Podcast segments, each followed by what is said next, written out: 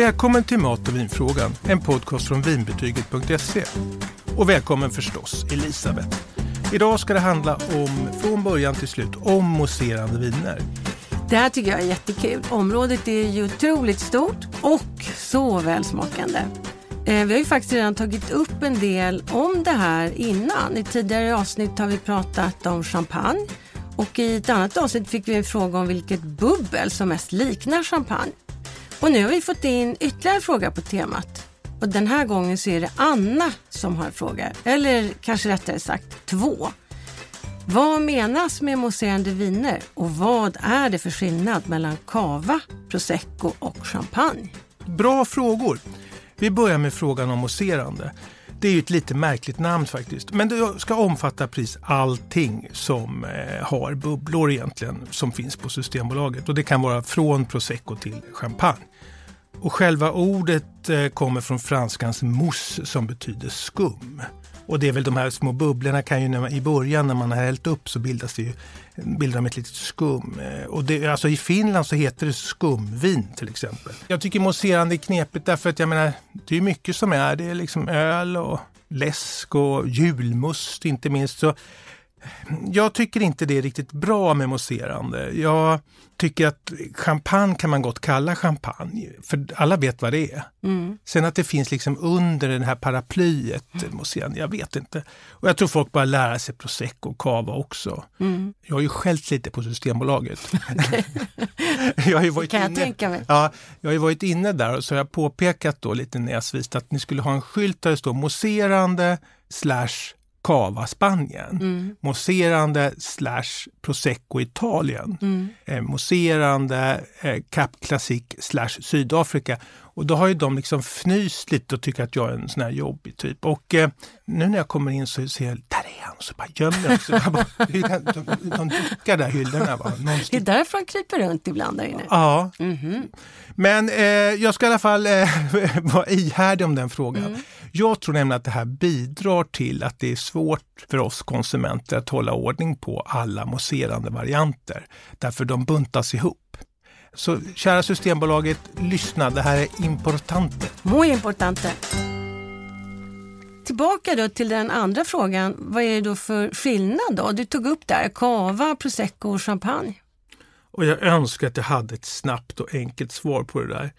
Men det är ett jätteområde därför att alla länder har sin variant och det är många länder som gör den här typen av eh, viner.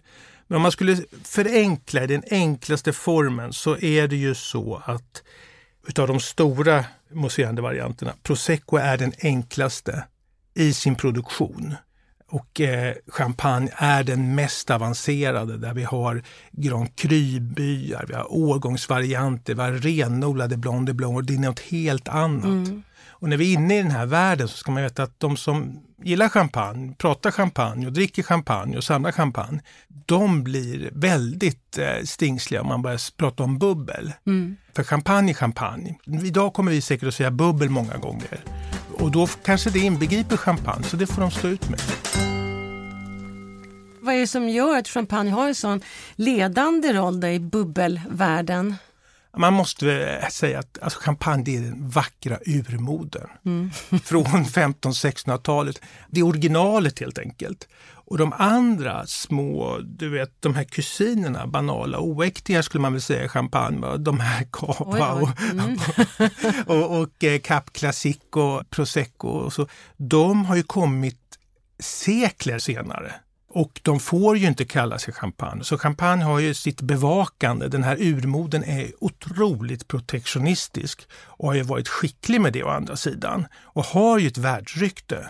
Och det är ju så att Champagne är en hel region, mm. inte så långt från Paris.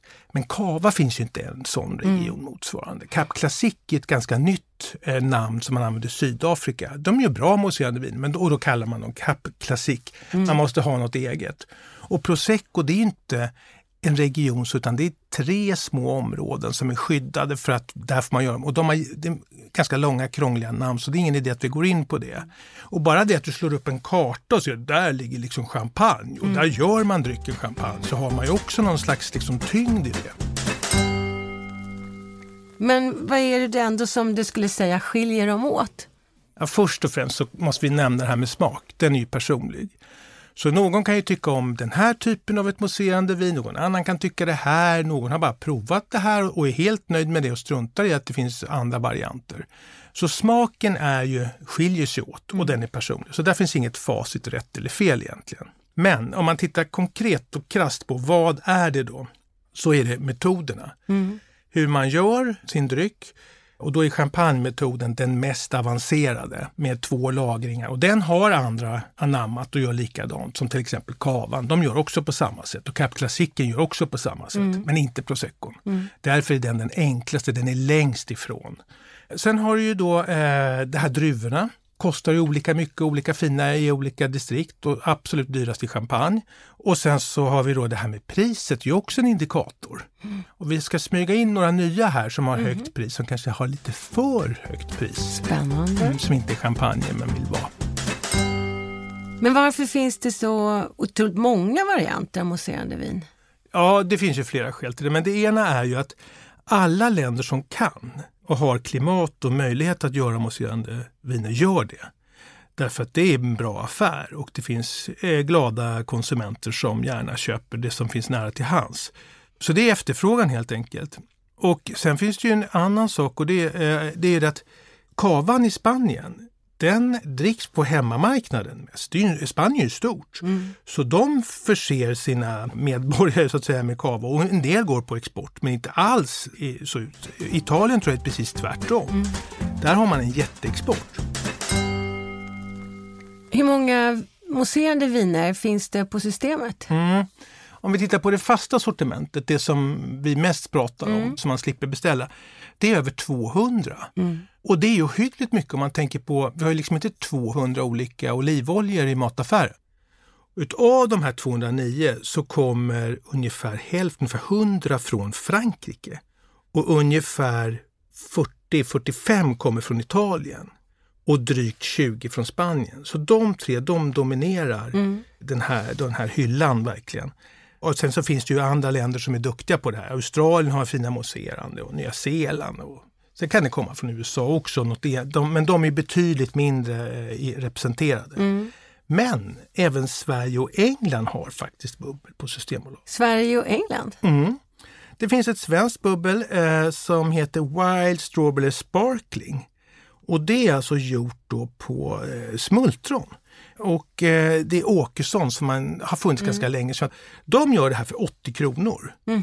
Men eh, det är ju lite, alltså mycket socker i det. Mm. Så jag skulle föreslå att man tar det där till en efterrätt. Man brukar säga att söta efterrätter och söta viner, de är kompisar. Mm. England då?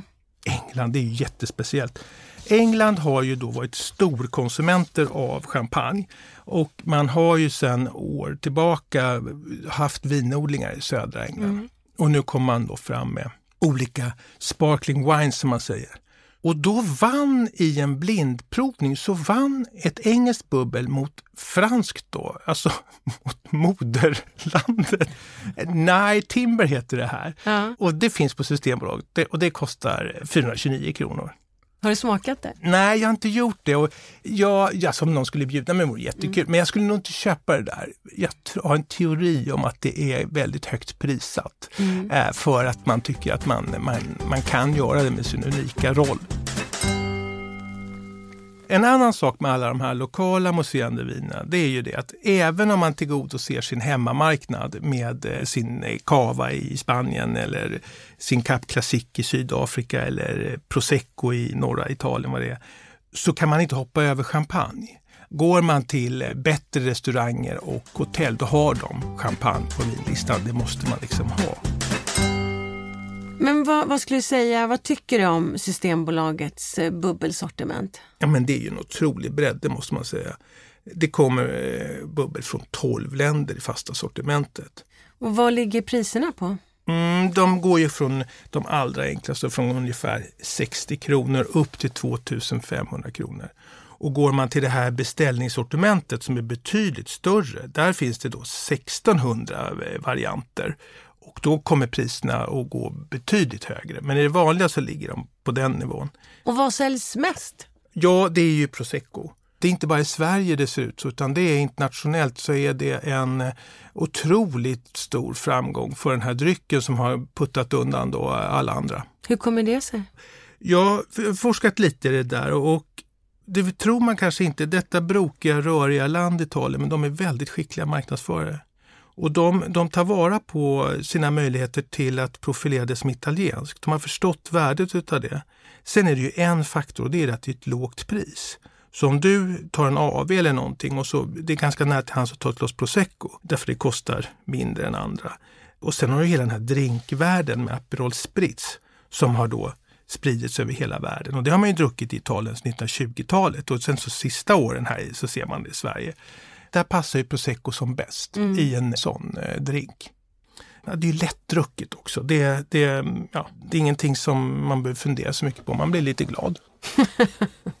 Men måste det vara just eh, prosecco i en Aperol? Men vet du, jag såg i en sån här vinspalt Nej. och så hade man parat ihop det med en av de bättre champagnerna som kostar nästan 500 kronor. Mm. Och det är ju fullständig nattmössa. För det, det är ungefär som att du har en gryta med massor med kött och morötter och lök och grejer. Så häller du i ett jättefint eh, vin för 500 kronor. Det kommer aldrig att märkas. Mm. Och jag hävdar ju att har du kava hemma så visst kan du använda den för den här basen, Aperol-basen som ju är som ett slags, inte starkvin men som en smaksättare som ju är knallorange. Mm. Den sätter prägel och sen har vi ju is och sen har vi ju lite mineralvatten och sen har vi en, kanske en skiva apelsin i. Mm. Så det går absolut inte att utläsa vilken typ av mousserande vin det är i en, en Aperol Spritz. Så där tycker jag man ska ta ett ganska enkelt. Sen finns det ju andra prosecco-drinkar som också har hjälpt till att ge statusen. Man brukar tala om Bellini. Mm. Som är en drink som föddes då på Harrys bar som också är sån här legendariskt i Venedig där alla liksom, celebrities hängde. Jag menar, där, Kennedys och vem du nu vill. Där gick man till Harrys bar och då fick man en Bellini. Mm. Hemingway tänker jag på när jag hör Bellini. Just det. Mm. mm. Och den är superenkel och väldigt lokal prosecco som görs när, eh, norr om Venedig. Och sen så var det vita persikor som man mosar. Och det där har jag testat att göra, det var jättesvårt, det blir bara en brun gröt. Så att, men, men, men i alla fall, det här det, det hjälper ju eh, proseccon i, i drinkvärlden. Och sen kan du titta vilken tidning som helst, det är massor med prosecco-recept. Mm. Både sådana som jag kan tänka mig lite knepiga smakmässigt och om man har inte smakat själv utan man har skrivit ihop något, till sånt som är jättefruktigt och lätt oavsett land, då, varför gillar vi bubbel och mousserande viner så mycket? Först och främst, det, och det är grundläggande, det är smaken. Vi gillar att det är svalt och friskt. Och utan den här smaken så hade det aldrig kunnat bli så här populärt. Alltså vi dricker inte saker som vi inte tycker är intressanta. Och det kan man gå till vilken dryck som helst. Om man säger Coca-Colas utbredning, det handlar inte om att de har en reklam. Det handlar om att folk gillar smaken, även om jag kanske tycker att det är lite sött. Men sen när det kommer till de här motiven så finns det otroliga känslor inblandade. Hur menar du då? Ja. Ja, men vi säger att du och jag var ett par och eh, du har jobbat hela veckan och är jättetrött och så kommer du hem på fredagen. Mm. Och så öppnar du dörren och så hör du mig i köket, det är lite musik där och så ropar jag kom och titta! Och så går du ut där mm. trött och så håller jag fram ett paket och säger titta dammsugarpåsar i storpack på extrapris. Eller jag behöver inte säga något. Du ser två vackra glas från ett par meter och så häller jag upp den här drycken. Mm. Och så blir glaset immigt så här. Och då kan man ju känna att den här drycken i ryggmärgen, den är ju med när det är förlovningar, när det är bröllop, när det är födelsedagar, när vi firar, när det är nytt år med massor förväntningar. Då är ju den här drycken med mm. hela tiden. Och vi pratar om den och vi skålar i den. Så där kommer ju mycket av varför vi tycker så mycket om den. Det här är också den enda drycken som har ett eget ljud. Alltså det fräser ju av de här bubblorna, svagt fräsande ljud. Kristoffer är ju lite barsk idag. Han ville provsmaka champagne men det blir i ett senare avsnitt så nu gäller det att vara lite len i munnen här. Kristoffer, har du ett härligt mumsigt bubbelljud? Ja, ja, ja men jag fixar det också. Ja, men Elisabeth, jag skulle faktiskt uppskatta om du tog min fråga nu också då. Stämmer det att kolsyran i champagne bevaras om man stoppar ner en tesked i flaskan? Ja, det där är kul. Den där frågan har jag hört tidigare i olika sammanhang. Den har sin grund i att en dam i Paris hade champagne kvar och så tog hon en tesked, en silversked och vände upp och ner så att, så att den gick ner i, i flaskhalsen mm. och så var det champagne kvar. Och så ställde hon den här i kylen. Mm. Och nästa dag när hon skulle ta ett glas champagne så upplevde hon att åh, bubblorna är kvar. Och det där är ju då kylan som är den som har bidragit till att kolsyran bevaras. Så skeden har ingen funktion här. Och det här är ju många som har provat det här. Alltså Stanford-universitetet har gjort det här. Mm -hmm. Det finns Champagneinstitut som har gjort det här. Det finns de här Mythbusters som kollar saker mm. och spränger mest kanske. Men de har också försökt liksom ta reda på det här. Och man är ganska enhällig i att det, det, det, bubblorna bevaras inte med den här upp och nervända skeden. Men däremot så kan man ju eh, ganska enkelt bevara bubblorna med en sån här stopper som kostar någon hundralapp och det börjar bli väldigt populärt. Och får man champagne över en flaska som man kanske inte tänker på för man ser dagen efter, frys in dem där eh, i en islåda och ha dem i såsen, en elegant fisksås. Har du några goda råd när man vill dricka mousserande viner? Eh, nummer ett, när du kommer hem och har handlat ditt vin, om du ska servera det samma dag, lägg det i kylen i tid. Mm. Eh, mousserande viner, champagne och andra, de tar längre tid att eh, kyla än vanligt vitt vin eller ett rosévin. Eh, de kanske tar två och en halv timme men en champagne och mousserande tar uppemot tre, tre och en halv timme. Mm. Det kan man ju förstå för de är ju verkligen eh, tunga. Den är ju tung för att den ska klara trycket av ja, den här mousserande drycken, kolsyrade drycken inuti. Och det har vi pratat om tidigare att den har ju då en sån här folie och sen så har den en ståltråd för att hålla mm. korken på plats. Men även flaskan måste vara gedigen. Och det här är lite intressant för att idag ser vi ju att flera vanliga viner kommer i lättviktsflaskor. Mm. Och vad kommer champagne att göra? Det finns någonting gediget i det som är tungt. Det har gjorts undersökningar man visar man får äta en middag mm. med bestick som är lätta, medeltunga eller tunga. Och de som har fått använda de tunga besticken upplever middagen som godare. Mm -hmm. ja, men om du tänker om du, tar, om du får ett, en, en tallrik mm. och så mm. ska du gå och ta en buffé säger vi så här. Och så håller du en liten ängslig, liksom, liksom nästan sån här papptallriksvariant. Mm. Eller att du håller en, en tung härlig tallrik det säger någonting. Alltså vi gillar ju det som är gediget. Och det, jag tror att det finns ett mått av det, ett positivt värde i tyngden i flaskan. Mm. Ja, det där kan jag relatera till. Jag känner hur viktigt det är. Sen tillbaka då till de här råden. Då. Eh, vi har pratat om rena glas. Eftersom man inte eh, kanske dricker eh, mousserande varje dag så står de kanske i skåpet och så blir de lite, får de lite skåpsdoft eller kanske till och med lite dammiga och sådär. Och det ska man diska eh, i god tid och skölja bort allt diskmedel för det samlas i de här små håligheterna i, i glasen. Och sen tycker jag om vi säger att du har en kväll där det börjar med en, en drink och sen så är det middag med ett antal rätter och sådär. Jag tycker man ska börja med sitt bästa mousserande. Mm. Så har man en champagne, vi säger att det är nyår, mm. spara inte den till tolvslaget man har ätit massor med olika saker som har satt sig smakmässigt. Man kanske liksom känner av alla de här vinerna man har druckit innan och så kommer den här kanonchampagnen som man har sparat som har legat där. och så kan man inte urskilja vad den smakar. Och jag tror att det blir alltid varje nyår ohyggligt mycket öppnade champagne kvar. För folk är, då är klockan 12 och det, man, man orkar kanske inte dricka så mycket då. Eh, så börja med det bästa, mm. när vi har eh, smaken eh, på topp. Finns det någonting mer att tänka på? Mm, jag har en sak som jag är lite sådär, ja, jag vet inte, egensinnigt kanske, men vi säger att jag kommer hem till dig och så bjuder du på eh, en champagne. Om jag är då lite, vi säger att jag är lite sen, så jag, jag, jag, är lite stressad för jag vet att du kommer bli ond på mig, så jag, jag kommer lite småtörstig och eh, är lite torr i munnen. Då kan jag inte med gott samvete ta en klunk champagne först. För då är min hjärna liksom loggad på att släcka törsten, inte känna smaken. Ta ett glas vatten, eller ett halvt, och liksom skölj igenom. Mm. Och det handlar med röda viner också. Mm. Om jag sätter mig till bords och tar ett rödvin som jag har sett fram emot, så dricker jag alltid vatten precis innan. Och de första klunkarna, oavsett om det är rött, vitt eller champagne, det är alltid de som känns mest. Mm. Glas nummer tre, då har vi liksom vant oss lite grann. Va? Det är inte riktigt lika spännande. Jättebra tips!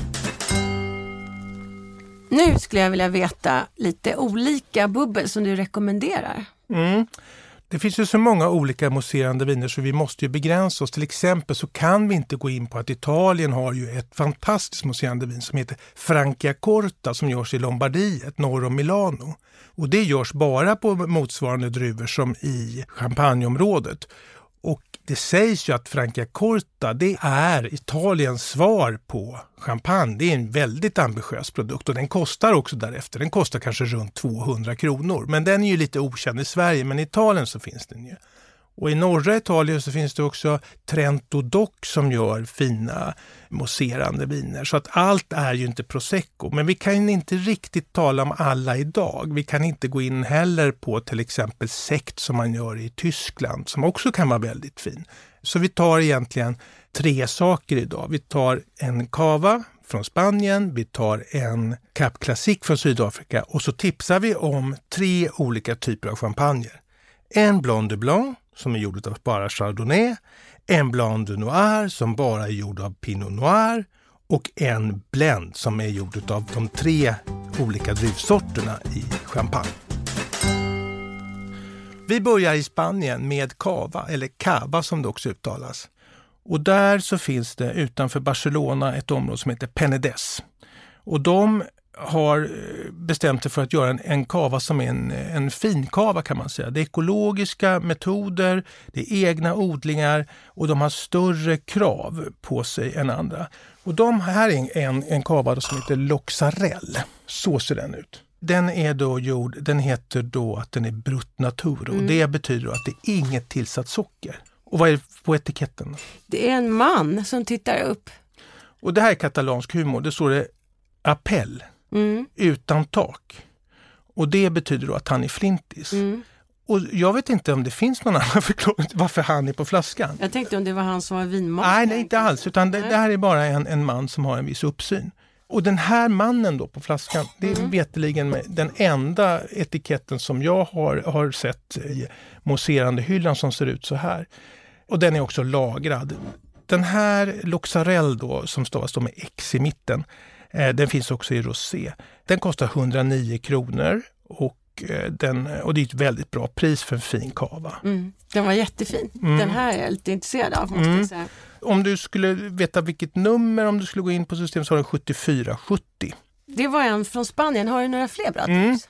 Då går vi ända ner till Sydafrika och där har man ju då eh, alltid gjort bra viner, inte alltid kanske, men sen man började 1600-1700-talet och det är fina förhållanden. Mm. Även för att odla druvor till mousserande viner. Och då använder man champagnedruvor, det vill säga alltså de sorterna som används i champagne, chardonnay och pinot noir. Och man gör det med samma metod. Och det ska man säga med den här loxarellen, också kavan, den görs inte så enkelt som en prosecco utan den görs med en liknande metod. Den lagras två gånger på flaska brukar mm. man säga som champagne. Men tillbaka ner till Sydafrika, där kan man verkligen hitta prisvärda viner de måste ju ha en egen eget namn på sina mousserande. Om du har cava, prosecco, champagne, så vad, då måste det heta någonting mm. kommer från Sydafrika. De kallar sina för Cap Classic. Och det tror inte jag man kanske har lagt märke till. Och det är väl sånt som tar tid att inarbeta. Men mm. de heter i alla fall Cap Classic. Eh, den här är lagrad i två år och den heter då Borchendal Brut Chardonnay Pinot Noir. Hela, alla druvorna uppräknade. Den kostar 120 kronor och numret är 7889. Nu har vi fått två bra tips men eh, jag tycker det vore kul att få ett eh, tips på en eh, champagne, originalet eller urmodern som du sa. Det är klart vi ska ha champagne. Och eh, champagnefamiljen den består ju av flera. Då. Vi har ju pratat om att det finns årgångschampagne. Det görs vid vissa år som är, man vill manifestera att, eh, och då vet konsumenten att eh, 2012 var ett kanonår och därför så finns det en årgångschampagne. Men vi ska hoppa till en som är gjord av bara chardonnay. En ljus eh, frisk pigg champagne som heter Palmer Blanc de Blanc. Och Blanc de Blanc det är ju då att den, eh, det hänvisar till att den är gjord av bara chardonnay med ljust skal. Eh, blond, vita vita blir det man översätter ungefär.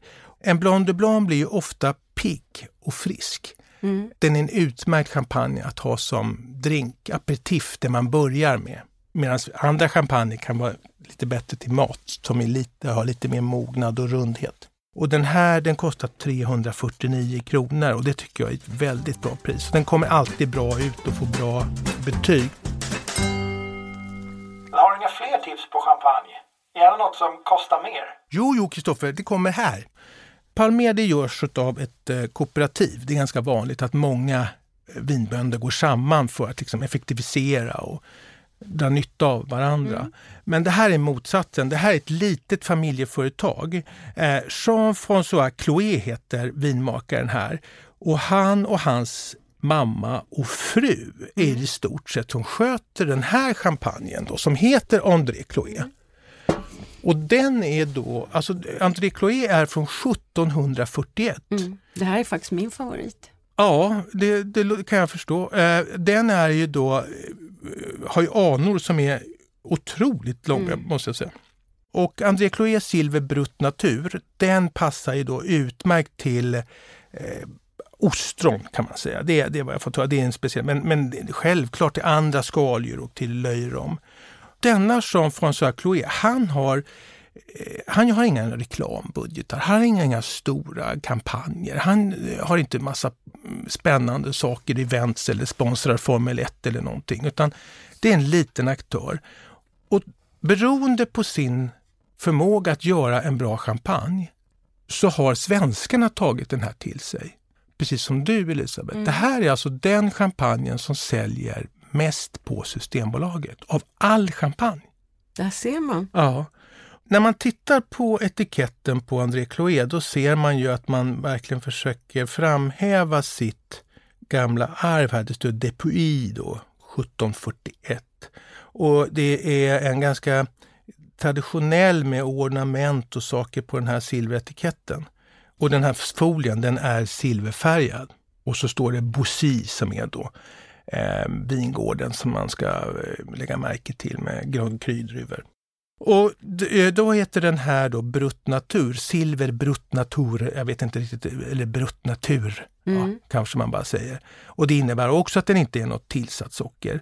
Och den är då i, eh, i motsats till eh, Blanc de Blanc så är det här en Blanc de Noir, alltså den är gjord på druvor med mörkt skal, noir.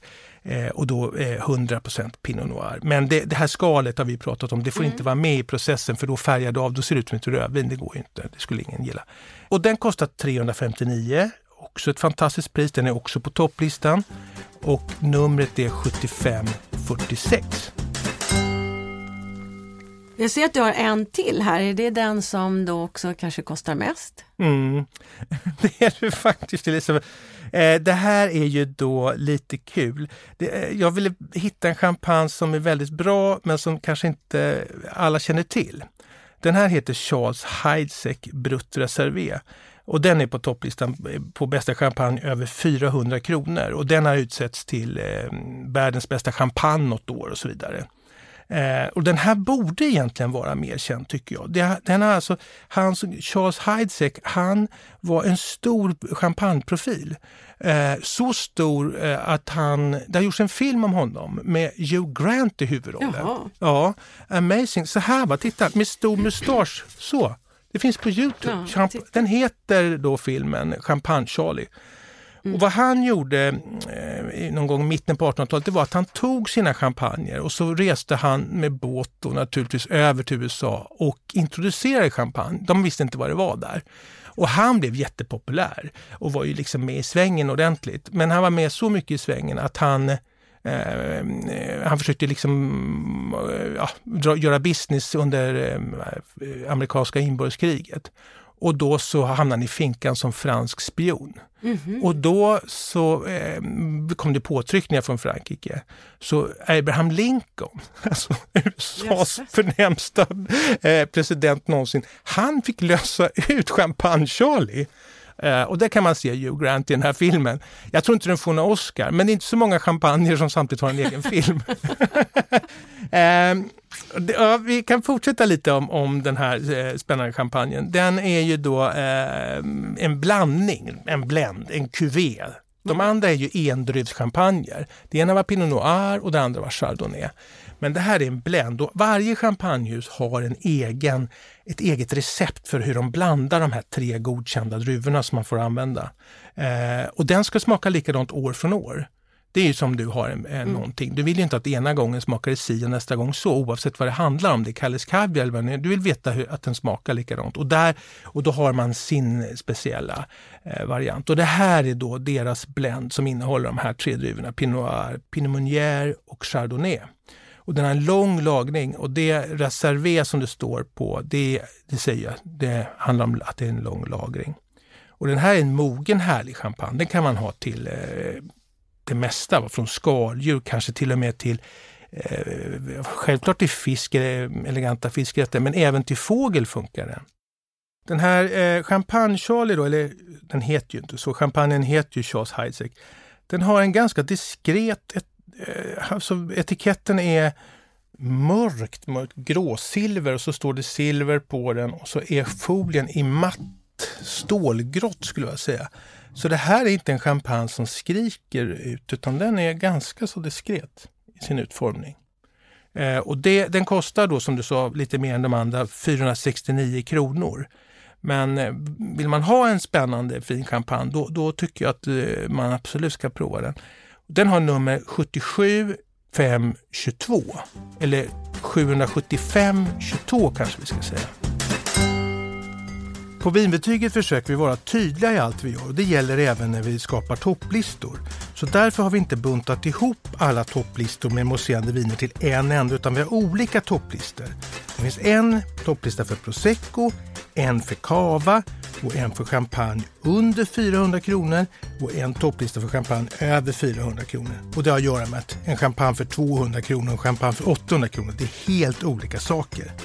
Och så har vi en stor samlingstopplista som bara heter mousserande. Och där hittar du till exempel då Cap Classique, du hittar Cremant från Frankrike, du hittar de här fina italienska mousserande vinerna som Trento Doc, alltså Rotari och eh, Ferrari till exempel. Ja, det här är ju verkligen ett område som är hur stort som helst. Det skulle inte förvåna mig om vi har anledning att komma tillbaks till det här i något annat avsnitt framöver. Men eh, tack alla ni som har lyssnat. Vi hörs snart igen. Tack alla som har lyssnat och har ni fler frågor kring eh, mousserande bubbel och champagne av olika slag så varmt välkomna. Vi hörs snart. Har du frågor om mat och vin? Alla frågor är välkomna. Maila till mig på stefanvinbetyget.se. Och på våra topplistor, vinbetygets topplistor, där finns alla typer av mousserande vin som har höga betyg. Det är bara de som rankas där. Och topplistorna de hittar du på vinbetyget.se.